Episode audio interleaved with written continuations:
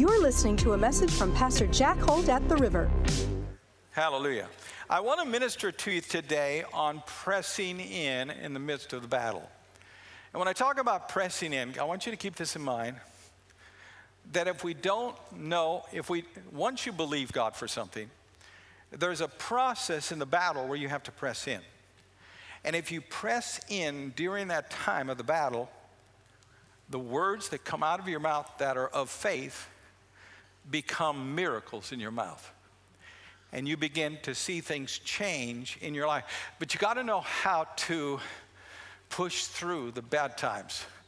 You got to know how to press through the fear, press through the doubt, press through the oppression, and all the stuff that comes at you to be able to receive this. So say it with me I'm going to press through because God's got something better for me. Amen? Now, I want to take from the story of the woman with the blood issue in, Ma- in Mark's Gospel, chapter 5. This is found in the Synoptic Gospels, all three. So the story is really expanded in Luke's Gospel. He was, by the way, a doctor, and so he talks about a little bit different. But they all say the same story. Jesus went with him, and much people followed him and thronged him. And a certain woman, which had an issue of blood 12 years, and had suffered many things of many physicians, and had spent all that she had, and was nothing better, but rather grew worse. When she heard of Jesus, came and pressed behind. Make a note of that. Say it with me pressed behind. And touched his garment. For she said that if I may touch but his clothes, I shall be whole. And straightway the fountain of her blood was dried up, and she felt in her body that she was healed of this plague. And Jesus, immediately knowing in himself that virtue had gone out of him, turned him again in the press and said, Who touched my clothes? And his disciples said unto her, Thou seest the multitude thronging thee, and saith, Thou who touched me? And he looked around about to see her that had done this thing. But the woman, fearing and trembling, knowing what was done in her, came and fell down before him and told him all the truth. And he said unto her daughter, Thy faith has made, made thee whole. Go in peace and be whole of thy plague. There's several things in here I want you to see. Number one, they describe this particular infirmity as a plague. In the New King James Version or the New American Standard, they don't mention it as a plague, they mention it more as a disease. But how many know there's a difference between a disease and a plague? A plague is infectious, a plague is contagious. A plague is something that you can pass on to other people without their knowing. And that's what the writer decided to use in the King James Version to describe the condition of this woman, which really is a lot what we're going through today. Here's a woman that was in quarantine. In the book of Leviticus 25, it tells us that if you had this particular infirmity in your life, you were considered unclean. Wherever you sat was unclean, which means a woman in this condition could not fellowship in large groups. She could not be with a lot of people. She couldn't go to a concert. She couldn't go to church. She couldn't go shopping with her mother in law or whatever. She couldn't do that. She had to be isolated from everybody around her if she had this particular condition. And this woman had this condition for 12 years. Say 12 years. That's a long time, isn't it? But what I want you to see is that she went to the doctors, did everything she could in the natural, but it didn't work. How many know that sometimes natural doesn't have what it takes to give you the deliverance? Sometimes you got a problem that needs a divine touch to make it work. But she had tried everything she had and, and, it wouldn't work. And the Bible said that she actually grew worse. And I like it in Luke's account because he's a doctor. He says that the doctors couldn't help her. Now, he's a doctor, but the reality was she got worse and worse and worse and worse and worse and lonely and fatigued. But then she showed up at the river, praise God, heard the message of faith, and said, If I just touch the hem of Jesus' garment, I will be made whole. Say amen, everybody. And she released her faith and she pressed into the crowd. Now, here's the thing that's interesting In the King James Version, it says that she pressed. In the other translations, most of them say she came up from behind Jesus. Now, you don't come up from behind someone unless you're following them. I want you to hear this. We're followers of Jesus, aren't we? If you're going to get results with Jesus, you not only got to follow him, but every so often you need a touch from him. Every so often you need him to illuminate something that you're believing God for. Every so often you got to pray, you got to press in until the scriptures become alive in your heart. You got to press in till the anointing bears witness in your heart that it's true. You got to press in till your vision becomes saturated with the Holy Ghost and promise. You got to press in till you hear a word from heaven. You got to press in till God speaks to you. That's like last night I'm sleeping and the Lord starts speaking to me he says, if you believe, you, you will, he says, if you believe, you will see it. If you don't believe, you won't see it. And he kept saying, if you believe, you will see it. And it's a word from God. Every so often, you got to press in until God takes that word and makes it alive, takes that word and causes you to rise up inside, takes that word and causes you to be bold, takes that word and rise. But you got to press in. Say it with me, I got to press in you don't press in, you're going to miss out on the blessing that God has for you. And here's something about pressing in when you press in, you can't be polite and nice. If that woman would have been polite and nice that day and said, Oh, by the way, could I get by? The Bible said that Jesus was thronged with a crowd. They were suffocating him. There were so many people. There's no way he could have got, she could have got to him if she would have been nice and not bullheaded and not determined and in many cases rude. God wants you to say to yourself right now, I don't care what it's going to take. I'm going to press through this. I'm going to get through this. People might think I'm too bold.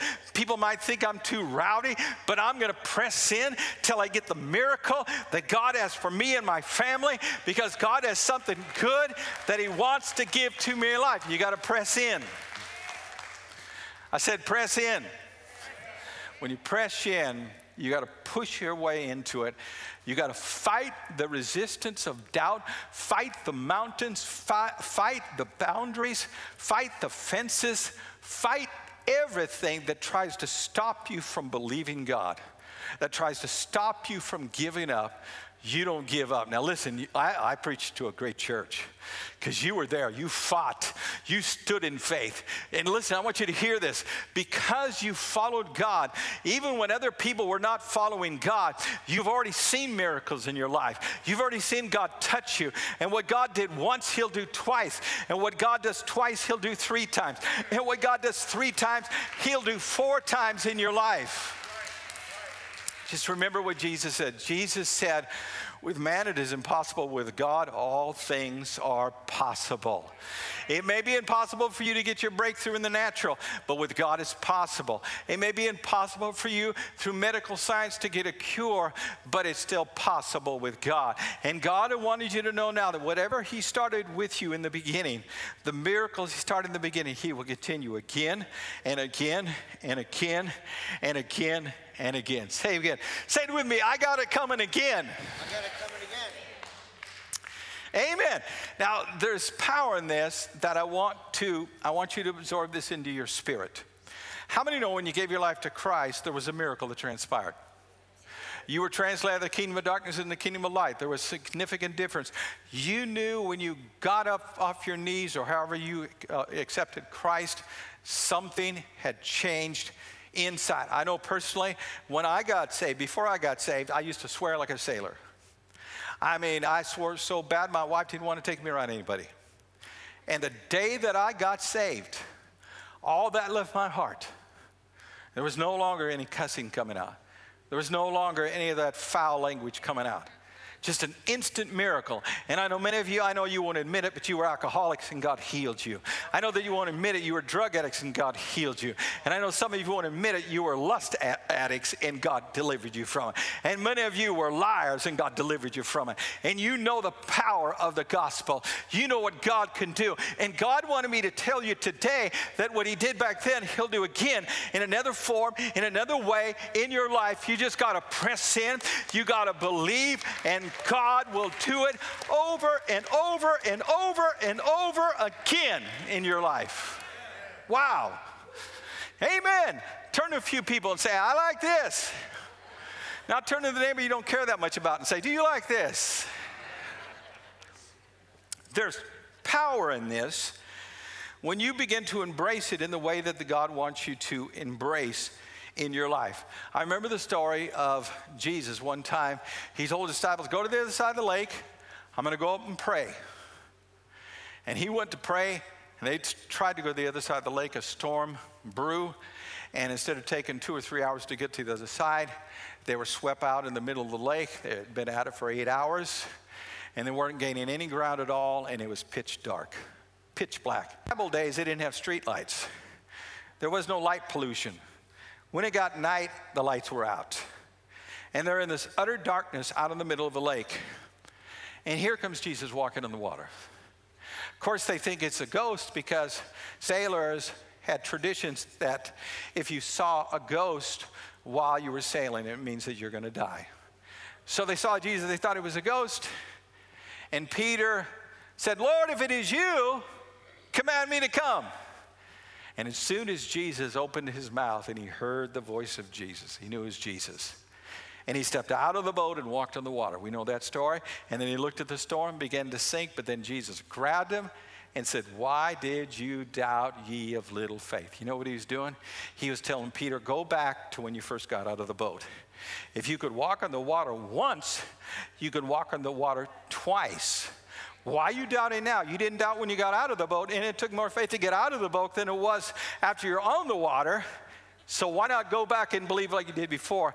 And Peter recognized what he did. He was looking at the storm, focused back on Jesus, started walking back on the water, walked with Jesus onto the boat, got into the boat, the storm stopped, and the boat within a, a moment went to the other side, and it was done. Say amen, everybody. The point is, God can do it again and again and again in your life. You got to hold fast your faith, and then you got to press in.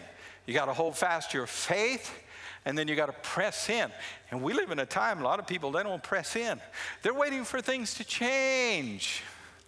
I'm waiting for the vaccine to get out. I'm waiting for everything to be fine again. Don't wait. Believe God now. Press in now. Press in now for his blessings. Don't wait till then. Wait, do it now. Now God can display his power. Now, now God can protect you. Now God can move in your life in a powerful way. Amen? So don't give in under the pressure. Think about it for a minute. Daniel never gave in to the pressure of not praying because of the state. The state said you can't pray anymore. If you pray, it's got to be to this God. And Daniel opened up his windows and prayed. He ended up in the lion's den, but they didn't eat him. The lion's mouth was shut. He came out and got a promotion out of the whole deal. Amen? Or what about the three young men that were thrown in the fiery furnace? They didn't give into the pressure. The pressure was if you don't bow down to this idol, if you don't do what we tell you to do, you're going to be cast into the fiery furnace. We run into that today. Or if you don't do what they tell you to do, you're, this is going to cost you this. It's going to cost you that. They, they refused to, to bow under the pressure. They just pressed in. And the Bible said that the king got so angry. In the Hebrew, it means his skin or his complexion turned purple. He got so mad. He said, Heat up that furnace seven times hotter. And it says that they bound the, the three Hebrews with their feet and their hands.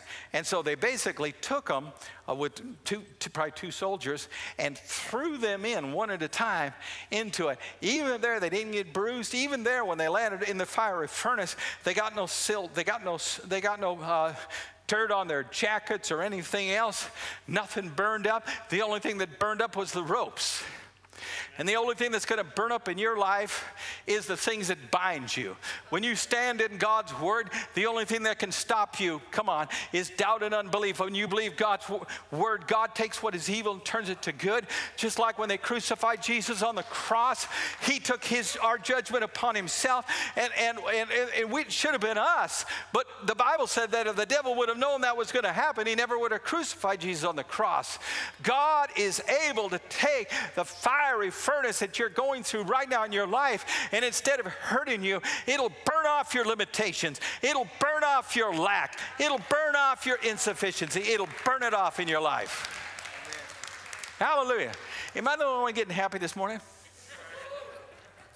I mean, that, that's what it means to press in. When you press it and press in, you can never press in unless you're willing to face your fears. Running from your fears, being afraid of your fears is not going to do it. You got to face your fears. Your fear of being intimidated, your fear of what people might say to you, your fear of being not accepted. You got to face your fears if you want your faith to work in your life. There's two set of verses. 2 Timothy 1 7 says that God has not given us a spirit of fear, but of power, love, and a sound mind. David said in Psalms 30, 34, 2, he said, God will deliver you from all your fears. Now, that's a bold statement, and I want you to write this down. Fear, Satan needs fear like God needs faith. Satan can't do anything in your life without fear. Just like God can't do anything in your life without faith. God must have faith to bless you. Satan must have fear to torment you. If there is no fear, he has no power. It's only through fear that he has power in your life. That's why you need to face your fears.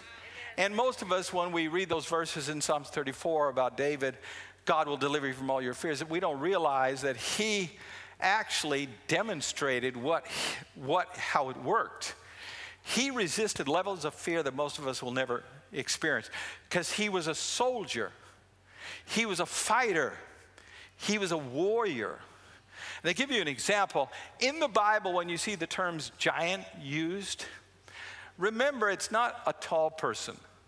A giant was someone who is actually a giant. They're not ordinary human beings, they're monstrous. They tell us from Scripture that uh, Goliath was nine feet, nine inches tall, one inch or just a few inches short of being 10 feet tall. Think about that the next time you're sitting in your house and you look up to the, uh, to the top of the roof of your ceiling. In most rooms, about 10 feet high. That's how tall Goliath was. He carried armor on him that weighed 125 pounds. He had a spearhead that weighed 1,500 pounds. Those you guys who are, are power lifters, imagine taking a 15 a pound uh, bar and throwing it. How far could you throw it?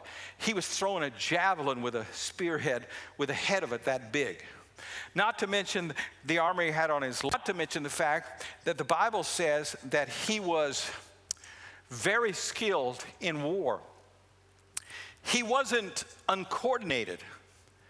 And, you know, there, we have people in our society that have a disease. It's a, it's a disease where the growth hormone goes cra- crazy. It's called uh, uh, Goglanthia and, and ism, and it means that the person grows fa- faster than they should, and they get really, really, really big, but they're clumsy.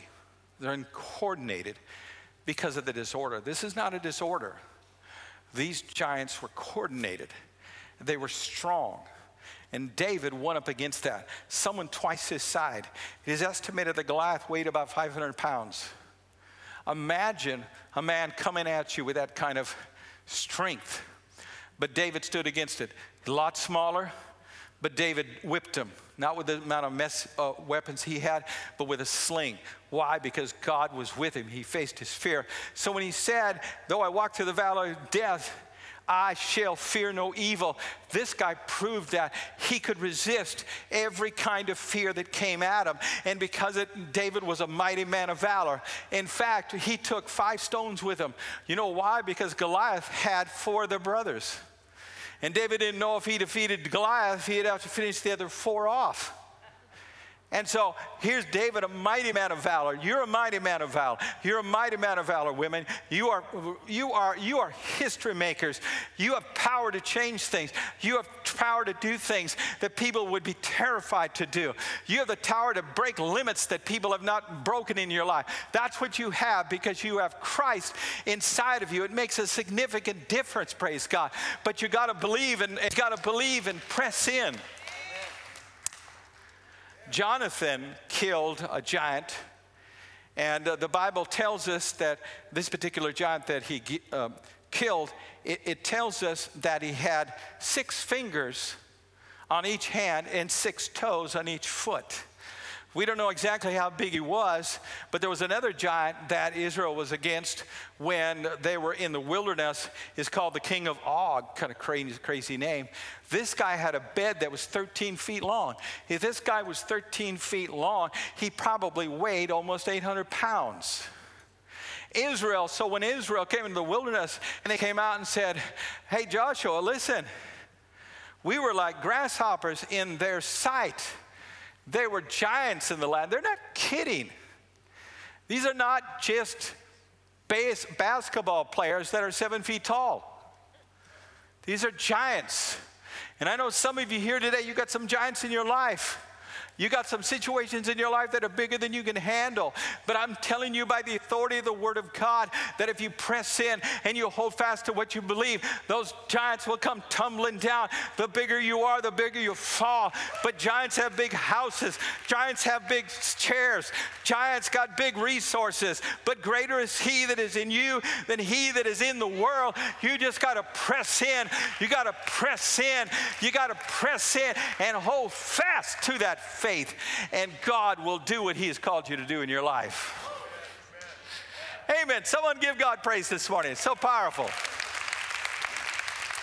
I wanted to build you up in this because I think sometimes we don't press in and we think we're spiritual. Now you press in, you hold fast, you press in. You don't live, you don't give up, you press in and let God minister you in a powerful way. I'm going to give you a truth that'll really help you here right now. And I want you to look, if you would, put it up at the screen, Romans. I want to show you something that God has given you, one of the greatest weapons against fear. And therefore, it was accounted to him for righteousness. That's referring to Abraham after he believed. Now, it was written for his sake alone, or not for his sake alone, that it was imputed to him. So he uses two terms that talk about how righteousness is given to us. One is accounted to us, the other it is imputed.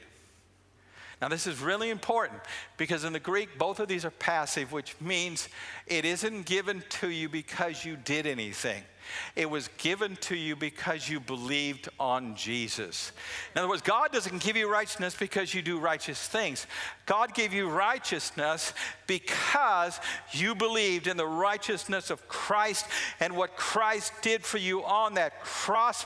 Therefore, if it was given to you without you doing something to get it, then it's in your life without you doing something. It's in your life when you're doing bad, it's in your life when you're doing good. It's in your life because of what Jesus did in your life. And if you can be strong in righteousness, you'll have the right to be healed. You'll have the right to prosper. You'll have the right to go over the top. You'll have the right to be more than a conqueror. You'll have the right to overcome in your life if you understand your righteousness in Christ. And it kind of works like this. If you took a, a glass and you put a flashlight under the glass with water in it, the light would shine through it. God wants His right source to shine through you. But what would you do if you took some mud and put in that water and mixed it up? You would shine the light underneath, but it wouldn't go through. The righteousness of God has removed the mud, which is guilt, shame, condemnation, fear, out of that water. Jesus Christ has filtered it out, and you are now the righteousness of God in Christ Jesus. You have the right to everything Jesus has. You have the right to the promises. You have the right to go over the top. You got the right for this. You got the right for that because of Jesus in your life. Come on, that's exciting. That drives out the fear in your life that would try to hold you back in a negative way. And I'm going to give you an illustration here that I think you need to have in your mind. See, I'm a faith guy. I came from Rhema. People with Rhema have one thing that, it, that is indescribable different than many places. They leave that place with a spirit of victory. They leave it with victory. Too many churches don't preach victory. I can't help but teach victory because my Jesus wasn't defeated, He conquered. I know we're living in difficult times, I know we're in end times, but it's a victorious church. He's not coming for a defeated church, He's not coming for a broke church, He's not coming for sick people, He's coming for a healthy, wealthy, prosperous, blessed, over the top people. And that's not to make anybody feel bad if you're sick, because God wants to heal you. But the point is, there's victory. That's the part I want you to see. But, you know, when they make movies, they do something very unique. Well, when the movie's pretty much done, they work on the ending. And they don't usually do just one ending, they sometimes film three or four endings because they've learned that if the ending of the movie is not good, all the work you put in the rest will not work. And a Christian has to look at the end result when he's going through the trial or what he's going through, he won't succeed at. In other words, if you can't see the end result when you're going through it, you're going to fail. You got to see the end while you're going through the trial.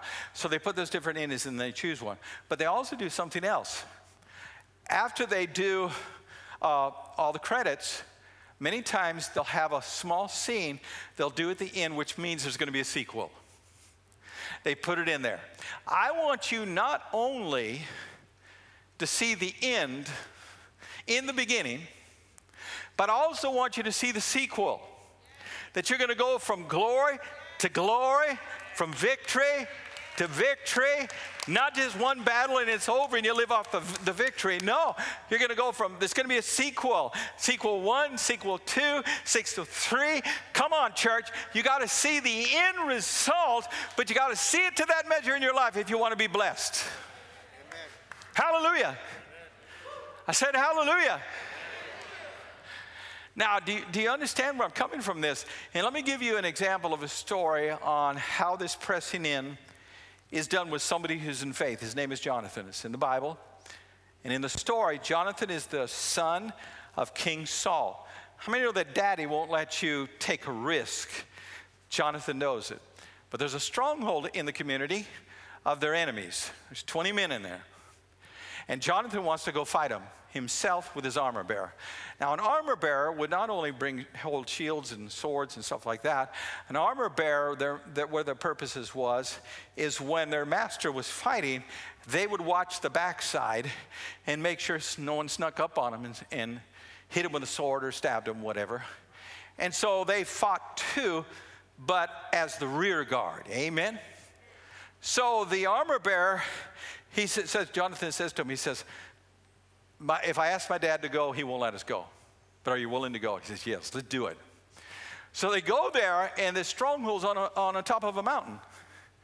And, but yet there's, a, there's a, a, valley in the bottom, and, and you can see, see it and whatever. And Jonathan says, well, Lord, do you want me to fight on the bottom, or do you want me to fight on the top? He says, What I'll do is I'll test them. If they tell me to come up there, and there's only two of us, we will go up. But if they say, No, we're coming down after you, we will stand here and we'll fight. Well, they said, Come up here, we have something for you. So Jonathan gets his armor bearer, and it says he climbs up this mountain. But he doesn't just walk up the mountain, it's too steep, it's a cliff. And the Bible said that he gets on all fours to get up there. In other words, he had to climb up the mountain.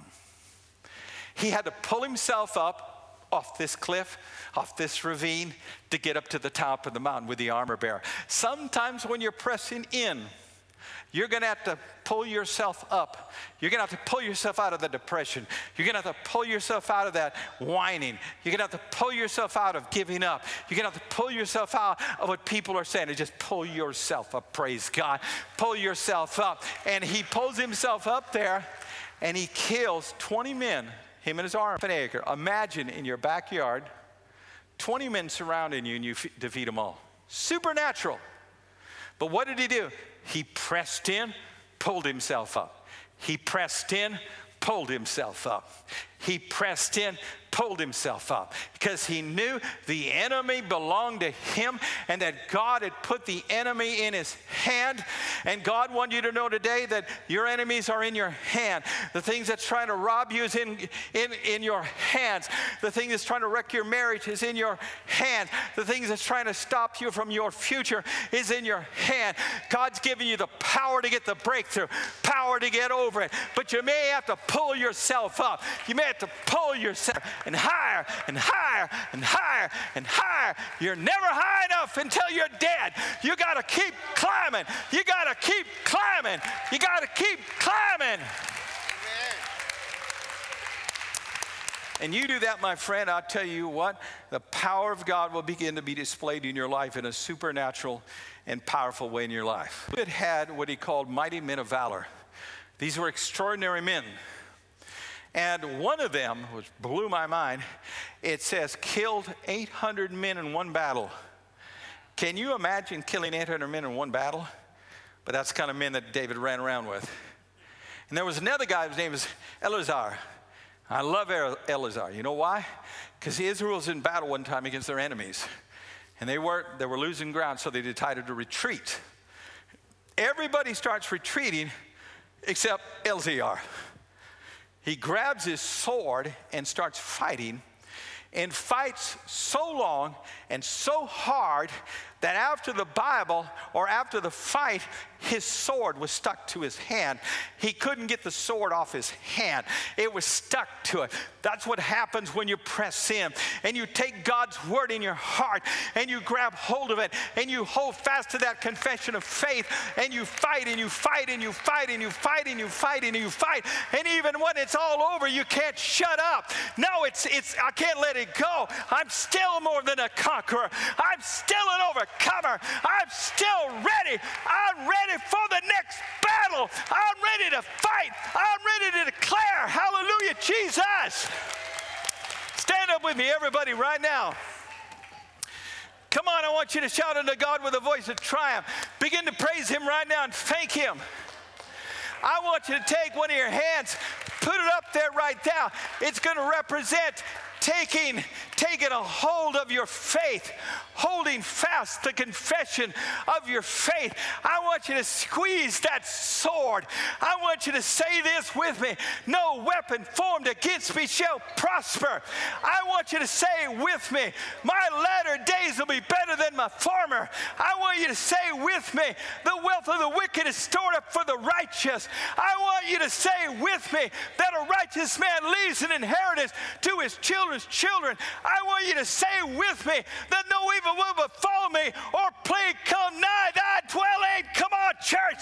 Say it like you mean it. Give God praise. Whew. Thanks for listening today. For more messages like this one, check out our podcast, River app, and our website at theriver.church. We're the river, and we're doing life together.